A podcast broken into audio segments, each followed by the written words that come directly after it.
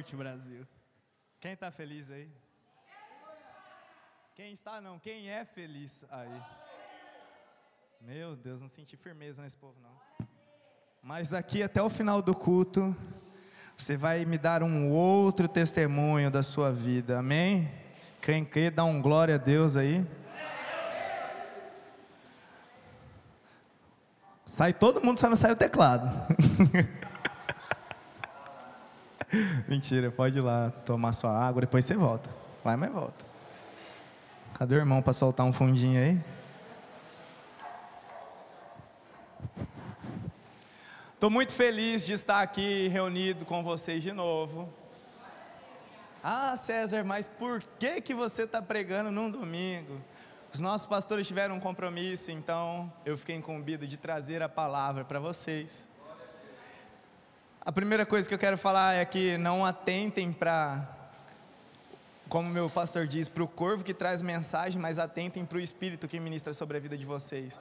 Eu creio que a palavra que Deus tem preparado para o coração de cada um é uma palavra de direcionamento que a igreja ela tem recebido e a gente precisa ligar as chaves, porque não adianta nada a gente receber muitas chaves se essas chaves não abrem portas.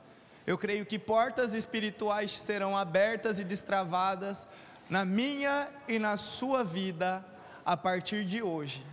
Isso é um, uma declaração que eu estou fazendo sobre a sua vida. Amém? E assim, algo que nós precisamos ter muito claro na nossa mente é que nós precisamos ser sonhadores por natureza. Quem tem sonhos?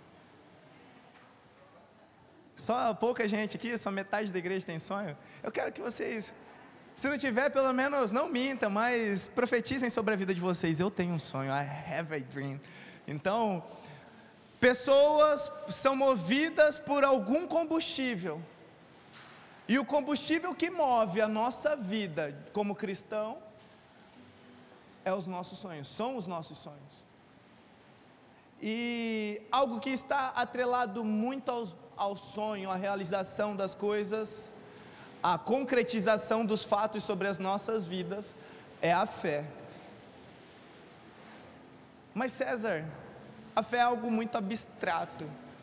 O que é fé para você? Hoje nós tivemos uma aula poderosíssima aqui de manhã. Estou muito feliz com o resultado da, das coisas que Deus tem feito sobre este lugar.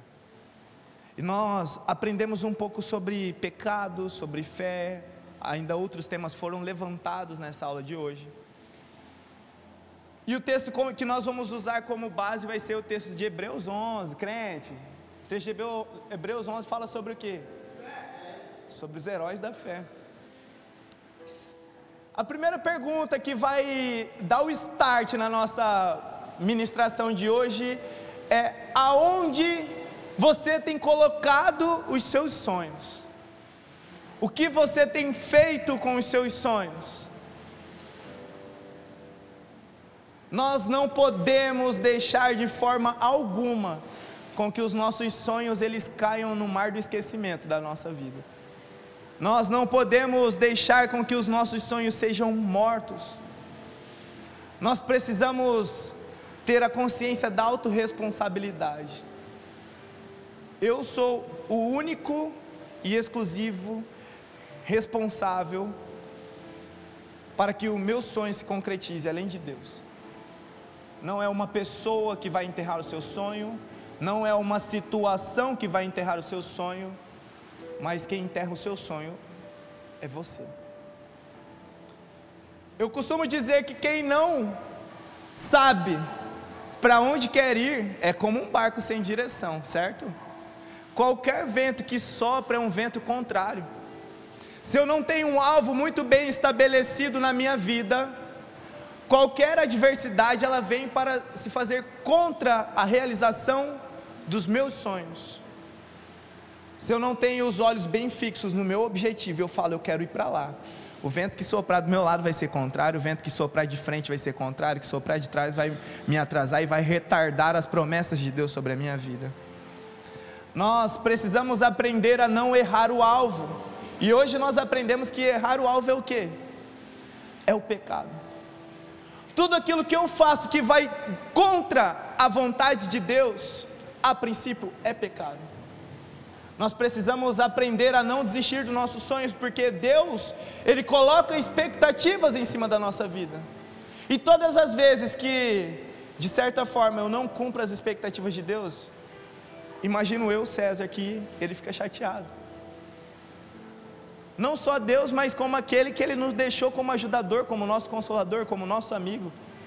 O cara mais sentimental que eu conheço, que é o Espírito Santo de Deus que intercede por nós quando nos falta palavra, com gemidos inexprimíveis. Todas as vezes que essa relação ela é abalada pela minha falta de fé, eu penso que nós aborrecemos o Espírito Santo de Deus. É como uma relação de marido e mulher.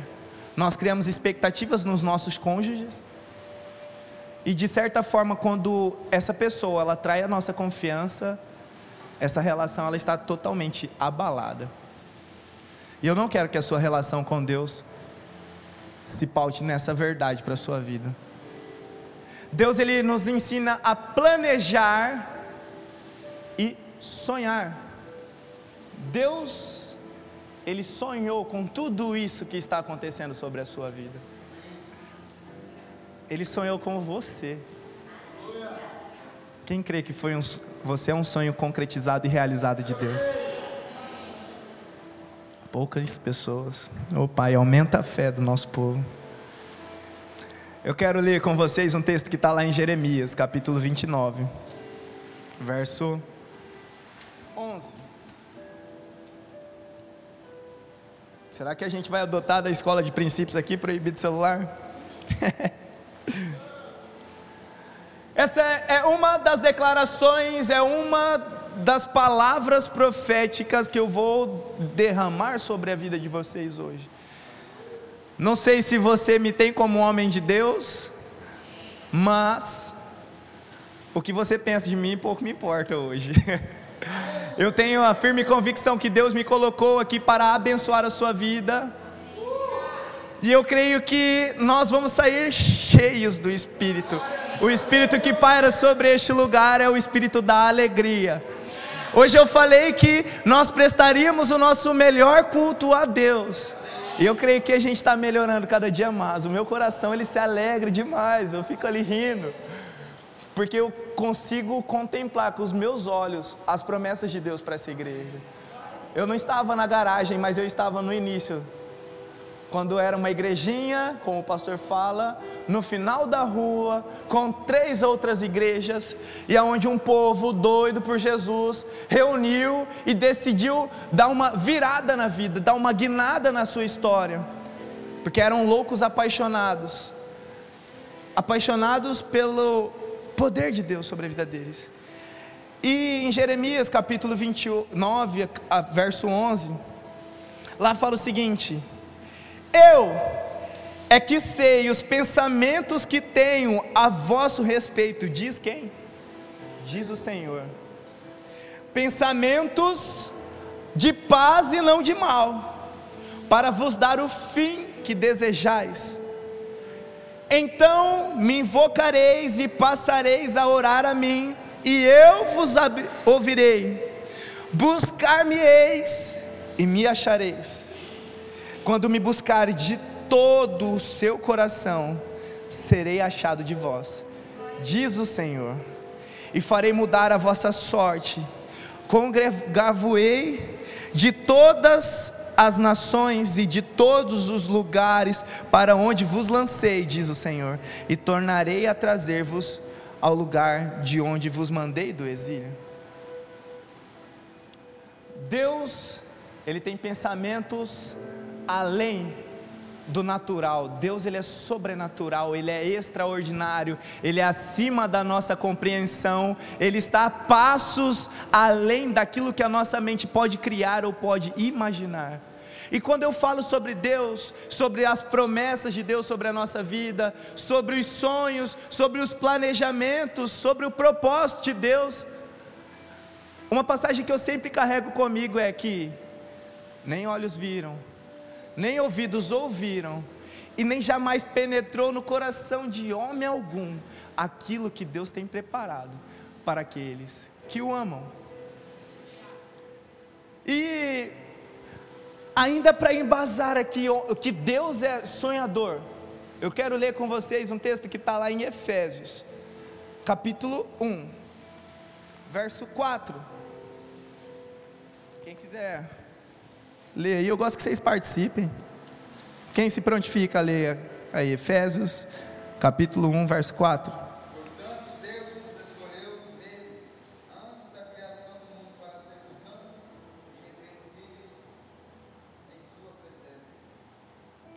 e em amor, vou ler o 5, nos predestinou para Ele para adoção de filhos por meio de Jesus Cristo, segundo o beneplácito da Sua vontade.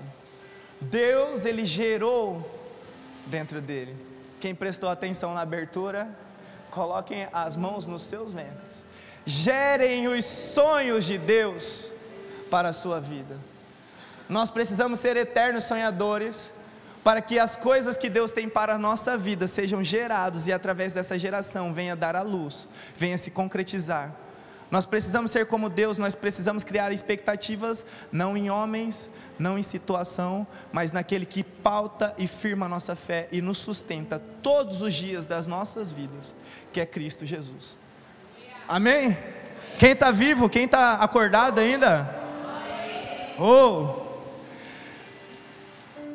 E quem sonha é feliz? Eu nunca vi um sonhador triste. Porque sonhar é colocar as esperanças em Cristo. E Cristo é perfeito. Outra coisa que eu quero ler com vocês, que fala acerca do, da alegria que enche os corações, que talvez não é um sonho propriamente dito, está lá em Salmos 126. Quem conhece Salmo 126? O povo fica como quem o quê? Como quem sonha. E aqui fala sobre o povo quando saiu do exílio da Babilônia. Vamos entender mais ou menos aonde eu quero chegar. E quando o Senhor restaurou a sorte de Sião, ficamos como quem sonha. Então a nossa boca se encheu de riso e a nossa língua de júbilo.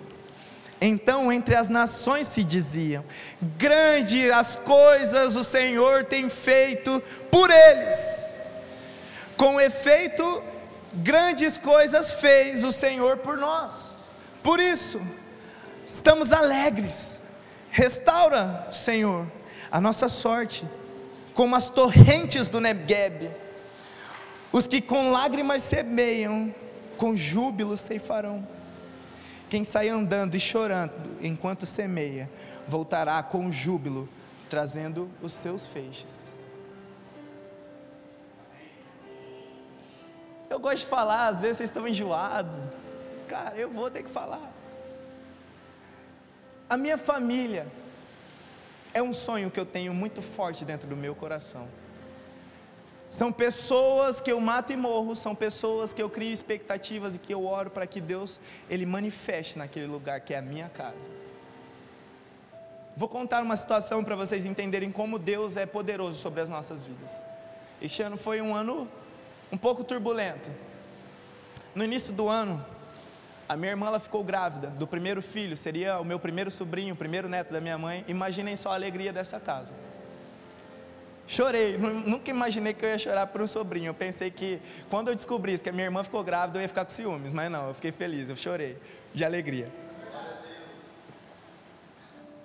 Eu fiz tanta questão de que essa criança ela fosse bem recepcionada desde o ventre, que eu fiz a questão de dar o primeiro presente ainda na barriga. Eu, na hora que eu fiquei sabendo, eu falei: não, eu vou ser o primeiro a dar o presente. Eu não aceito que ninguém celebre essa gestação antes de mim. Fui no shopping, recebi uma ajuda, comprei lá o presente, levei no serviço da minha irmã. Falei, tá aqui, ó. A minha sobrinha tem um tio que já ama. Mas, pela vontade permissiva de Deus, não que tudo que a gente viva é porque nós merecemos, mas pela, pela vontade permissiva de Deus, por um propósito maior, aconteceu que ela perdeu o bebê. Foi um aborto espontâneo. A minha irmã ela tem um mioma e essa criança veio a óbito ainda dentro do ventre. Fiquei muito triste, passei por uma situação bem difícil, me colocou muito em crise. Alguns meses depois, pouco agora, eu perdi na mesma semana o meu avô, que eu tinha como referência de padrão moral, de homem, de ancião, de sabedoria. E foi uma perca muito grande para mim. Fiquei extremamente abalado, fiquei bem triste com essa perda. Ele morreu na sexta. No domingo nós enterramos o meu avô e no domingo quando eu chego em casa eu recebo a notícia de que eu perdi um amigo de trabalho, um colega de trabalho. Mas o que eu aprendo com essas três perdas? Eu aprendo que os sonhos de Deus eles não podem ser apagados mediante as situações. Eu vejo a mão de Deus também nessas três situações de morte. A primeira que a gente precisa aprender o que Deus quer nos ensinar com as situações. Na morte da, do meu, da minha sobrinha, que era menina, eu aprendi a dar valor à minha família. Era uma irmã que, apesar de eu amar ela de todo o meu coração, eu tinha muito pouco contato físico de demonstrar carinho e afeto com ela. E essa perca ela nos aproximou de tal forma que hoje, antes de contar para minha mãe, que agora em primeira mão vou ser tio de novo, ela contou para mim. Ela falou: César, estou grávida de novo. E Deus é maravilhoso. A segunda perca me ensinou que quando Deus fala, Ele cumpre. Algum tempo atrás, ano passado mais especificamente, eu até comentei com algumas pessoas, eu falei, Deus ele está falando muito forte no meu coração para orar com meu avô, para ele aceitar Jesus. Porque assim que eu orar, ele vai partir dessa. Falei, ok, Deus. Meu avô é um católico como que eu vou chegar em um cara de oitenta e tantos anos e falar, vou, tudo isso que o senhor aprendeu, na verdade o senhor precisa dar um passo a mais, que é aceitar Jesus. Eu, muito nervoso, um dia estava na sala da casa dele, falei, vô, o senhor ainda acredita, com muito medo, que Deus ainda fala com homens na terra? Ele, bem sério, ele olhou para minha cara, sim, e voltou a assistir o jogo de futebol dele. Falei, então queria orar com o senhor. e aí, bora? Meu avô é muito sério, gente, vocês não tinham ideia. Ele falou assim: de pronto, quando é direção do Espírito, meu amigo, você não vai achar dificuldades. Fui, fiz a oração. Em 23 anos de vida, 22 anos de vida, eu nunca tinha visto meu avô chorar. Nunca tinha visto ele dar um abraço em alguém, a não ser a minha avó. E naquele dia ele chorou e ele abraçou como se fosse algo que ele já esperava. Eu aprendo que a direção de Deus nessa segunda situação é que a gente não pode tardar em fazer. Não foi de imediato o falecimento dele, demorou alguns meses ainda, mas eu creio que eu dei um bom testemunho e que eu fiz aquilo que Deus sonhou para minha vida, que era ser um libertador talvez da alma dele, de apresentar a verdade, de pastorear de certa forma a vida da minha família. E a terceira perca do meu amigo de trabalho foi que eu conheci ele em março, quando eu entrei na empresa. E não para não, varão. Senão eu te concentro aqui, pai. E eu precisava dar o bom testemunho e eu carrego comigo aquela frase que se preciso for, use a boca ou as palavras. Mas a, o nosso maior testemunho vai ser com a nossa vida. Eu creio, é mistério de Deus, eu espero que o Senhor tenha tocado ele, apesar da forma trágica que ele morreu, que ele tenha aceitado Jesus. Posso estar errado, mas eu espero de todo o meu coração que Deus tenha alcançado esse menino, através da minha vida. Eu nunca falei com palavras acerca de Jesus, ele sabia que eu era cristão, ele sabia que eu professava fé, e ele até me tirava algumas dúvidas comigo. E ele falava: César, eu ainda quero ir na sua igreja, porque você tem um negócio diferente, cara. Você não é aquela galera que só acusa, você é um cara que acolhe. Então eu aprendi a ser, a não demonstrar performance e a sonhar em alcançar pessoas. Hoje eu contemplo com os meus olhos alguns amigos aqui na igreja que pouco importavam com a igreja ou já tentaram passar por outros lugares e de certa forma não vivenciaram Cristo. Tem Gabi, tem a Jana, Tiago, vou, vou colocar ele na lista, Tiago. Então são pessoas que são muito estimadas por mim, e eu creio que através da minha fé e através das orações, Deus alcançou o coração dessas pessoas. Então, aonde você coloca os seus sonhos? Eu, desde quando eu voltei para a igreja, eu tenho um sonho de alcançar alma, alcançar os perdidos. E esse sonho eu não coloquei na prateleira, no mar do esquecimento, eu coloquei ele na porta do meu coração. Eu coloquei ele na minha testa, amarrei ele no meu dedo eu uso ele como uma pulseira que, é, que, tem escrito Jesus, e todas as vezes que eu vou desanimar, eu olho para isso aqui e falo: eu não posso desanimar, porque este é um sonho que eu preciso concretizar. Eu costumo falar na minha célula que quando eu morrer eu não quero ser só mais um censo do IBGE, por exemplo, morreu um milhão de pessoas no ano de 2019. Eu quero ser lembrado como um homem que refletiu a imagem de Cristo. Esse é o meu sonho. Alcançar as pessoas que ainda não foram alcançadas através da palavra e através do bom testemunho. E eu só posso alcançar isso mediante a fé. Porque não sou eu que convenço essas pessoas do bem ou do mal, é o Espírito Santo que me acompanha dia e noite. Então, o sonho, quando ele vem de Deus, ele nos enche de alegria. E todas as vezes que eu olho para essa igreja, o meu coração se alegra de uma maneira que eu não posso explicar. E em Salmos eu falei que esse salmo ele foi escrito depois que o povo saiu da Babilônia. Ele quer retratar depois de um período de escravidão na Babilônia. E pessoas que não sonham são pessoas que têm a mente aprisionada escravos, como os hebreus eram, não podiam sonhar. Porque a vida deles era trabalho e eles não saberiam o dia de amanhã, não saberiam quando eles estariam livres, então eles não podem criar expectativas em algo, não podem criar expectativas em construir nada. E eu venho declarar para vocês nessa noite mais uma palavra, estenda a sua mão, estenda a sua camisa, receba essa palavra que Deus vai liberar sobre a sua vida. Eu declaro que a sua mente já não é mais cativa, você já não tem mais uma mente de escravo e que Deus ele vai fazer com que os seus sonhos e o seu ânimo seja renovado mediante o Espírito Santo de Deus. Nós seremos verdadeiramente livres. E se Cristo nos libertar, verdadeiramente seremos livres. E eu creio que Cristo ele tem trabalhado não numa libertação a qual nós estamos acostumados em ver, de expulsar demônio. A melhor e a mais eficaz libertação é aquela que vem transformar a nossa mente. Porque expulsar demônio, como meu pastor fala, é fácil. Em nome de Jesus ele vai e sai.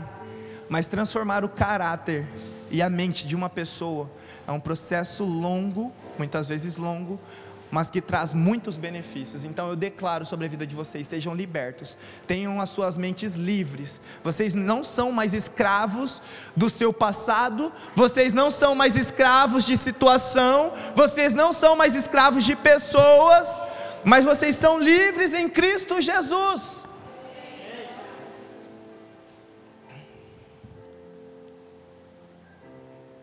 E eu venho falar para vocês que o sonho ele só se torna realidade quando acredita. Você não pode ter na sua cabeça que é você tem um sonho impossível de ser alcançado, jamais. Sonho, ele precisa ser sonhado e ele precisa ser concretizado. Se você já faz uma sentença sobre a sua vida, ah, eu tenho um sonho, mas é muito difícil de ser alcançado. Se Deus criou o mundo pela palavra, pela palavra você pode reter a sua bênção. Então, todas as vezes que você sonhar, fala, eu sonho e esse sonho ele é totalmente, absolutamente possível de ser realizado e concretizado sobre a minha vida, porque eu acredito que Deus pode realizar isso na minha vida. Lá em Hebreus capítulo 11, nós vamos ler acerca da fé. Hebreus capítulo 11. Jesus. Uma glória a Deus, gente. Eu sei que vocês estão acostumados com o pastor aqui, que ele é super animado. Eu tenho um jeito mais calmo. Espero que vocês não durmam, pelo amor de Deus. Me deem esse voto de confiança. Acreditem que eu posso contribuir com a sua vida. Hebreus capítulo 11, no verso 6 diz: E de fato, sem fé é o que? Impossível agradar a Deus, porquanto é necessário que aquele que se aproxima de Deus creia que Ele existe e que se torna galardoador daqueles que o buscam. Sem fé é parcialmente possível. Sem fé eu só aborreço a Deus.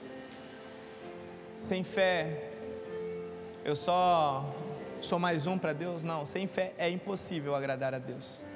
Nós precisamos estabelecer a, a fé como um princípio sobre a nossa vida. Sem acreditar que Deus ele é Senhor sobre a minha vida, sem acreditar no poder de Deus sobre a nossa vida e que Ele pode muito mais, realizar muito mais daquilo que a minha cabeça pode imaginar, absolutamente impossível eu agradar ao Senhor. E a fé é algo bastante repetido na Bíblia.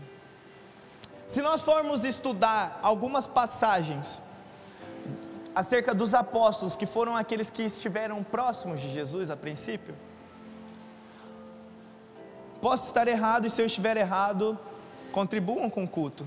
Aqui não é só daqui para ir, é uma troca mútua. Eu não me recordo de Jesus ficando muito irritado com o pecado dos discípulos. Mas eu me recordo que todas as vezes que Jesus ficou irritado com os discípulos, foi porque faltou fé. E ele soltava aquela frase famosa. Qual que é a frase famosa de Jesus quando faltava fé? Vamos ver se vocês lembram. Hã? Homens de pouca fé. Ele fazia questão de frisar que lhe faltava fé. E porque faltava fé, era impossível agradar o coração do Senhor. Nós veremos os relatos de Jesus repreendendo os discípulos sempre que faltava fé. E agora nós vamos ler o que realmente é fé.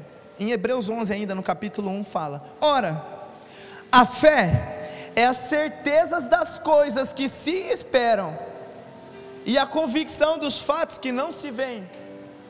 Como eu posso ter um sonho se eu não crio expectativa? A fé é a certeza das coisas que se esperam. Se eu já podo o meu sonho falando palavras de maldição, falando que eu não posso, que o meu sonho é impossível, eu já não mais espero. Eu matei o meu sonho. A fé é a certeza das coisas que se esperam e a convicção dos fatos que não se veem. É aquela frase que eu preciso dar o passo e confiar que Deus pode colocar o chão. Eu vou te falar uma coisa. Eu posso não ter palavra, ser douto na palavra, eu posso não ser o mais inteligente, eu posso não ser o mais talentoso, mas uma coisa que eu tenho é fé. Amigo, eu vou falar para você, mesmo que eu esteja sangrando. Se eu tenho uma palavra, se eu tenho um sonho, eu vou até o fim por esse sonho. Porque eu creio fielmente na visão e nas coisas que Deus fala comigo. Tem pessoas que falam: Poxa, cara, eu queria ter essa fé que você tem aí, eu queria acreditar. Amigo, eu creio que é um dom de Deus. Se tem uma pessoa que tem fé, esse alguém sou eu. E quando as coisas estiverem difíceis, eu venho falar que você é muito mais forte do que você imagina. Agora a gente vai fazer uma dinâmica que é a seguinte: você está passando por um momento difícil? Quem está passando por um momento difícil? Hoje, ontem, essa semana, quem está passando por um momento difícil? Você acha que essa situação vai te parar? Agora você vai fechar os seus olhos e você vai lembrar do seu passado. Quantas outras situações você superou que eram muito maiores do que essa que você vive hoje? Quantas situações que quando você estava sangrando e chorando na sua casa, você falava é impossível passar por essa por esse gigante, é impossível vencer essa fase da minha vida. Por muitas vezes você pensou em desistir ou até tirar a sua própria vida. Por isso eu venho declarar na sua vida hoje que você é muito mais forte daquilo que você pensa. A gente só sabe a nossa força quando nós precisamos colocar em prática. E eu peço para vocês, coloquem em prática a força de vocês, e a força de vocês é Jesus. Coloquem em prática a fé que vocês carregam. Orem, porque a oração do justo tem muito poder, viu? Vocês são extremamente fortes em Cristo Jesus. Nós precisamos olhar de onde Jesus tirou, de onde Jesus nos tirou olhar o nosso próprio testemunho como por um filme na nossa mente e falar: é Deus, eu não era ninguém, hoje o Senhor me fez alguém um pouco melhor, mas eu creio que aquilo que o Senhor tem para a minha vida é algo extraordinário. Nós precisamos trazer à nossa memória as coisas que nos dão esperança. Todas as vezes que eu estou desanimado, eu preciso ler lá em Lamentações, capítulo 3, verso 21. Quem quer ler para mim aí? Eu não consigo ficar atrás do púlpito, gente. Lamentações, capítulo 3, verso 21. Coloca no telão aí, jovem.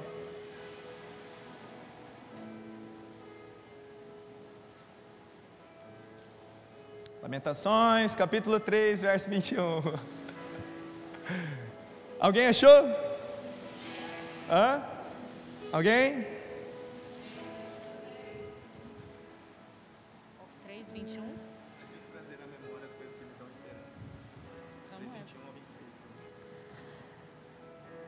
Ouvem que eu suspiro.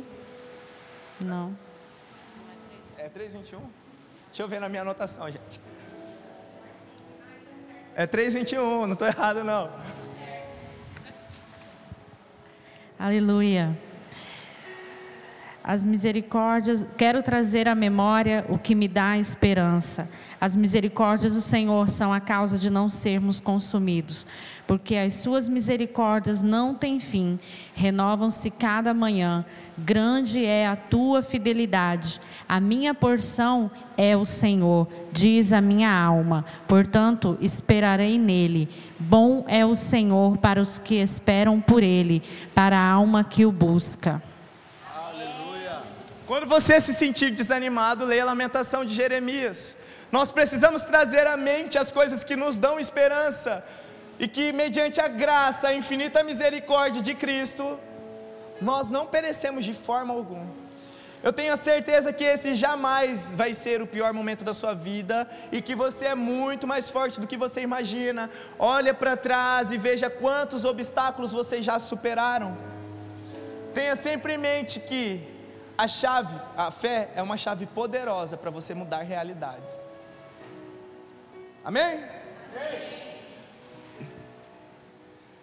Ok. Deus, Ele é um Deus poderoso. E o seu poder ele se manifesta quando nós damos confiança e nós damos crédito nele. A base de qualquer relacionamento é a confiança, a cumplicidade. Nós precisamos confiar que Ainda que ele que não esteja a nossa vida, Deus ele não é homem para que minta. E eu vou ler com vocês um texto que está lá em Números, capítulo 23, verso 19. Deus não é homem para que minta, e nem filho do homem para que se arrependa. Porventura, tendo ele prometido, não fará? Ou tendo falado não o cumprirá?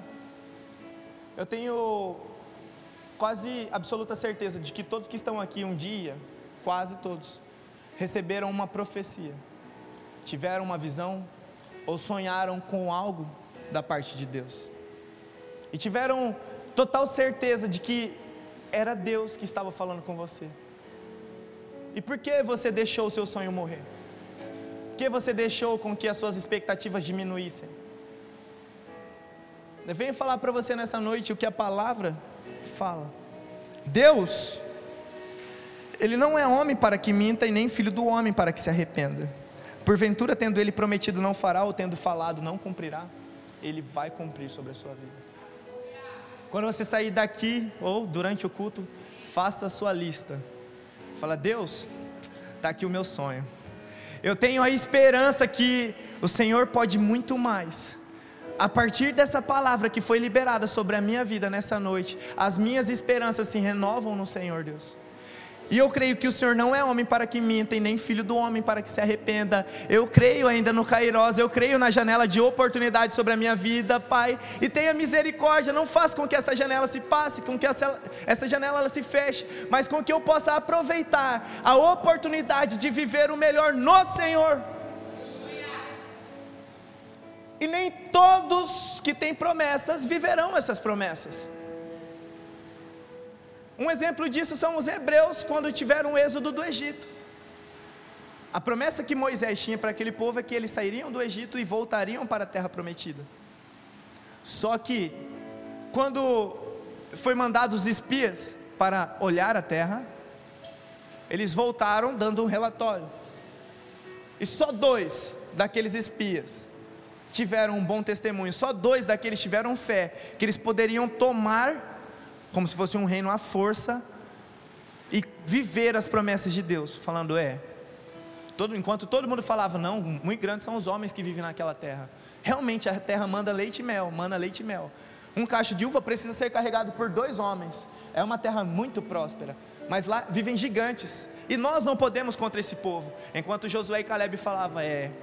Muito grande é aquele povo, mas eles confiaram na promessa, assim como Davi, eles criam no Deus da aliança ainda que as situações pareçam impossíveis, nós temos que crer que nós somos aliançados com Deus e que nós não lutamos sozinhos, que nós temos o Senhor dos Senhores, Deus dos deuses, Senhor dos exércitos, o Jeová que cumpre sobre as nossas vidas. Uma sugestão é vocês estudarem as nominações de Deus: Jeová Rafá, Jeová, Seknum, e cada um é usado para uma situação específica. Nós temos o Deus de multiforme graça sobre a nossa vida. Eu já estou encerrando. Em Tiago, estou encerrando, só falta mais duas horas de palavra. Tiago capítulo 1, verso 6.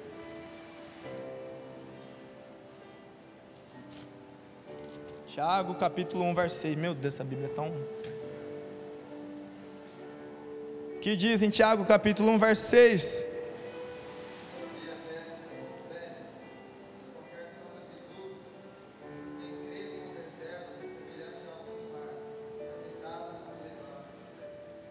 Peça-me, porém, com fé, em nada duvidando, porque a dúvida, o que duvida, é semelhante à onda do mar que é levada pelo vento e lançada para uma outra parte. Não pense que tal homem que receberá do Senhor alguma coisa. O homem de coração dobre é inconstante em todos os seus caminhos. A dúvida, ela anula a fé. Porque todas as vezes que Deus ele libera uma palavra sobre a minha vida, eu não creio, eu falo, Deus, o Senhor é um Deus fraco. O Senhor não pode realizar isso sobre a minha vida. E eu acabo ferindo o coração do Pai. A dúvida ela não é fé, porque todas as vezes que eu falo que Deus não é capaz de realizar sobre a minha vida, Ele não vai gastar nem energia para fazer. Fala, você não acredita? Beleza, segue seu caminho. e tem uma frase que eu gosto muito que é do pastor Vitor Azevedo. Vou profetizar, meu amigo. Ele costuma falar assim: O que ainda te separa? do seu sonho é um grão de mostarda. É forte, hein, Brasil? O que te separa do seu sonho é um grão de mostarda. Isso não é algo literal. E para quem quer uma referência, esse texto está lá em Mateus 17. Eu vou ler com vocês agora. Mateus 17, capítulo, 20, capítulo 17, verso 20. Lá fala: E lhes respondeu: Por causa da pequenez da vossa fé. Pois em verdade vos digo que, se tiveres fé, como num grão de mostarda, direis a este monte: Passa-te daqui a colar, e ele passará, e nada vos será impossível. O que te separa dos seus sonhos? São os, não são os seus pensamentos, não são as pessoas, não são as situações, é apenas um grão de mostarda. E ele, esse grão de mostarda, ele está lá em casa, ele está na sua casa, ele está dentro da nossa mente, dentro do nosso coração. Esse grão de mostarda chama-se fé. Eu queria que vocês se colocassem de pé. Se o Ministério de Louvor quiser subir também, fiquem à vontade. Eu vejo um ambiente profético sobre este lugar.